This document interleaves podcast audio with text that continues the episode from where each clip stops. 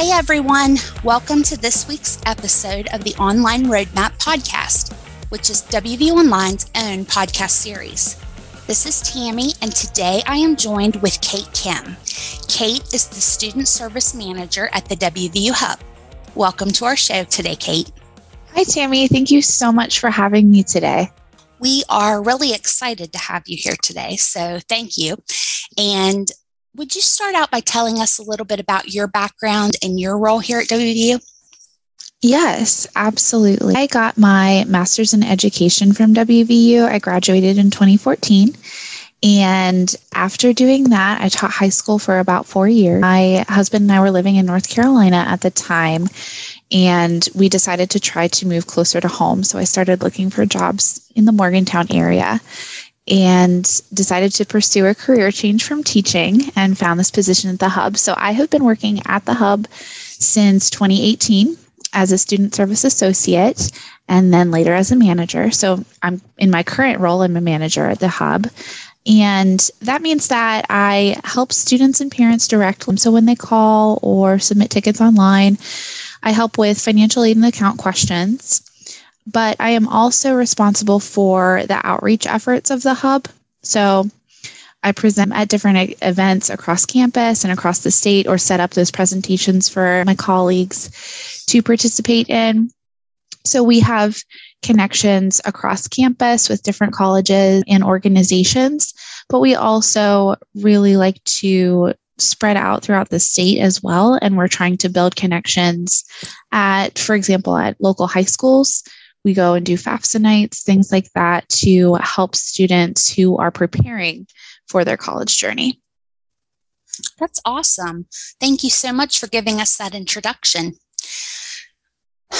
We often hear students or parents make the statement that they're not eligible for aid because they heard someone else say something and then they get it in their head. How would you respond to a student if you heard them say this? Yes. So, this is one of the biggest roadblocks, I believe, with students deciding not to file FAFSA. They just don't think that they'll get anything. And I suppose that there's a glimmer of truth in that, but it's definitely not overall correct that statement of I'm not eligible, so I'm just not going to do it, they might not be eligible for the aid that they want. for example, like a Pell Grant. Pell Grant recipients have to have a specific EFC or estimated family contribution on their FAFSA. And of course, not everybody is going to qualify for that. So many students will say, Well, I know that my parents make too much for me to get a Pell Grant, so I'm just not going to bother with FAFSA. But Pell Grant is not the only aid that is available but from doing your FAFSA.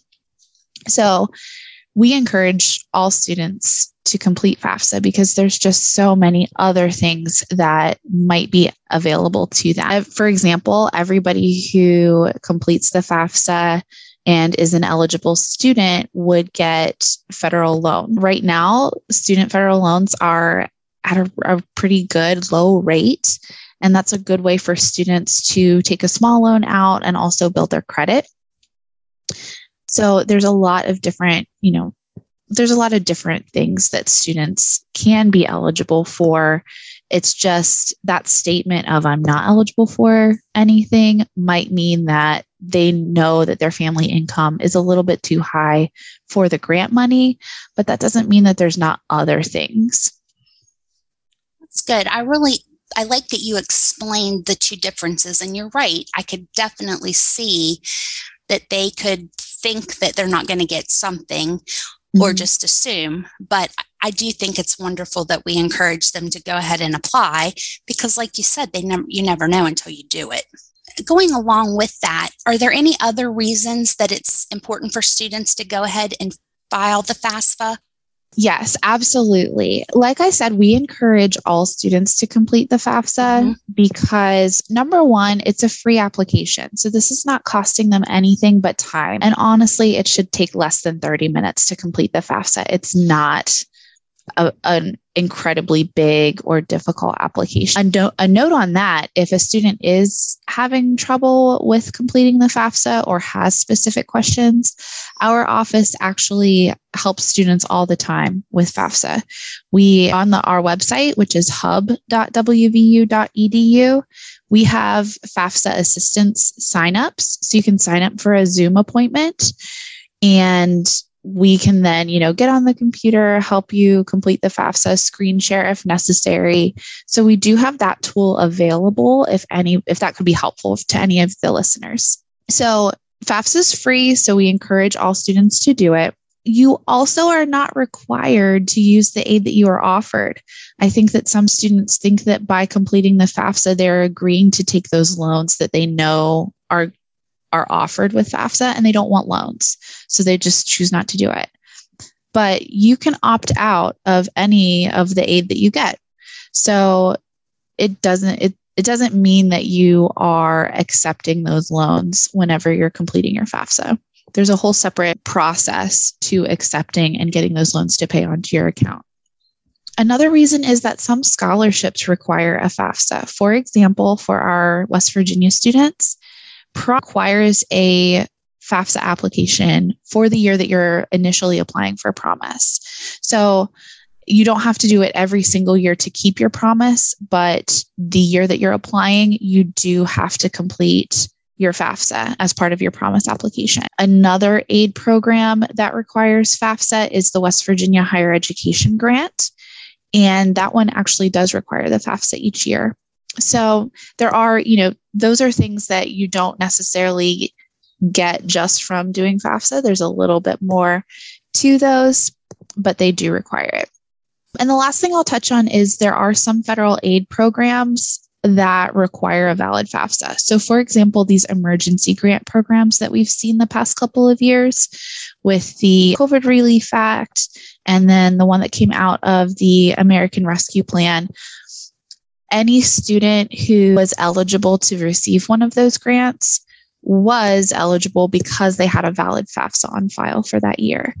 So we of course those we can't predict that kind of stuff you know it's up to the federal government on what a- any emergency program might look like and when that might come through but this is a scenario of course that we can point to and say this is something extra that you could be eligible for if you do have your FAFSA on file, even if you're not using any other federal aid that you might have gotten from it. I appreciate that you pointed out that the students don't have to take everything they're offered. I think that is an important note. And also, like you said, you never know when something may come up that you may need it. And that may be the turning point of you getting assistance or not. Yes, absolutely. So, will you touch base on the financial aid timeline for us about submitting your FAFSA and all of that stuff? Yes, definitely. The FAFSA opens on October 1st for the upcoming academic year. So that means that right now it's March and our FAFSA for the 22 23 academic year opened last October. And so, because of that, we have plenty of time to do the, the FAFSA each year. It's not something that you only get a short window. You get almost a year to complete it before your, your next academic year starts. So, although the FAFSA opens October 1st, we do always tell students it is best to complete it as soon as possible because there are some aid programs that are limited. And so we always want you to have all of your information in as soon as possible so that you're eligible for the maximum amount of aid. WVU has a priority deadline of March 1st. So, yesterday was our priority deadline as of the taping of this. And that means that there are some programs on campus that are limited and if you didn't have your FAFSA done by March 1st of this year for the upcoming year, you may not have, you know, as much eligibility and aid as you had as you would have if you had your FAFSA done early. The general program, so Pell Grant and the loans, those aren't going to change. But the grant that I talked about, the FSEOG, that's a limited grant. And so you have to have your FAFSA in by March 1st for that one. Work study as well has to be in by by March 1st. There is another deadline for that's important for West Virginia students, and that is April 15th. April 15th is the day that you have to have your FAFSA done for the West Virginia Higher Education Grant for the next year. That's also a hard deadline if you are eligible in every other way for the West Virginia Higher Education Grant, but you don't get your FAFSA done by April 15th, then you won't be eligible for it for the upcoming year. So, March 1st for most everything at WVU, April 15th for the higher ed grant. The thing that I want to point out though is these priority deadlines are exactly that. They're for priority. It doesn't mean that it's a, a hard deadline for FAFSA. So, students who are listening now who haven't done their FAFSA for 22 23 yet, you can still get aid. You can still do your FAFSA. You can still, you know, qualify for several different aid programs. It's just you're not going to get maybe the full extent that you would have had you had it done earlier. So please don't think that if you're filing FAFSA or if you haven't filed FAFSA by March 1st, then it's too late because it's certainly not too late. We even have students who file FAFSA, you know, once the academic year begins, so into August and September. And that is still a possibility. Students can do that. But of course, having things done as early as possible is going to give you the best outcome and the most eligibility for aid.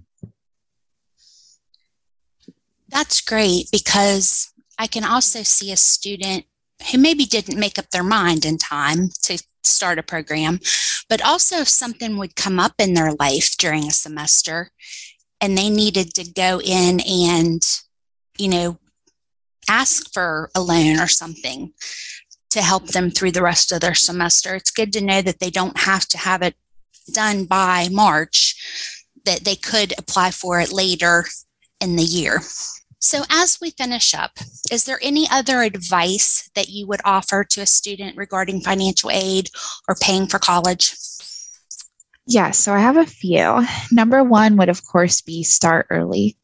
File your FAFSA early each year. Put a reminder on your calendar or on your phone sometime in October. It could be October 1st, or, you know, some students, choose, especially returning students, choose to do this on like our fall break or even maybe Thanksgiving break when they're home and have access to their family's financial documents that you need for FAFSA.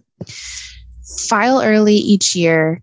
Make it a point to complete your FAFSA and also at that time to begin your search for external and private scholarships for the upcoming year. Stay organized. So write down deadlines, whether you use a planner or some app on your phone, get yourself organized in some way that works for you and include these deadlines in that system of organization. So make sure you know when your priority deadline is Make sure you know what aid you have that needs to be renewed for the upcoming year and if those aid programs have a deadline. And then, like I said, you know, as you're looking for external and private scholarships, anything that has an application also has a deadline. So be sure that you're including those. Understand your aid. So don't just take what you're offered because it's there. If you don't know what it is, please ask somebody. You can call into the hub, you can send us a ticket, look on our website, or if you have, you know, a, a trusted advisor, professor who understands, you know, ask somebody. We don't want somebody we don't want a student to take a loan not understanding what it is, not understanding the repayment, not understanding the interest rate, and then coming to after they've graduated dealing with the consequences of some of the the financial decisions that they made. We want students to understand everything up front as much as possible. So don't wait until you've already taken on debt to understand it. Make sure you know what you're getting into.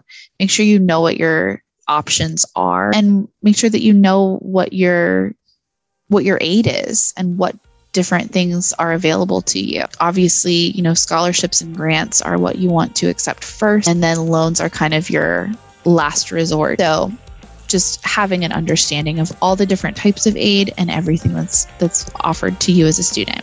So, as we close up, I would like to thank you so much for being here with us today, Kate.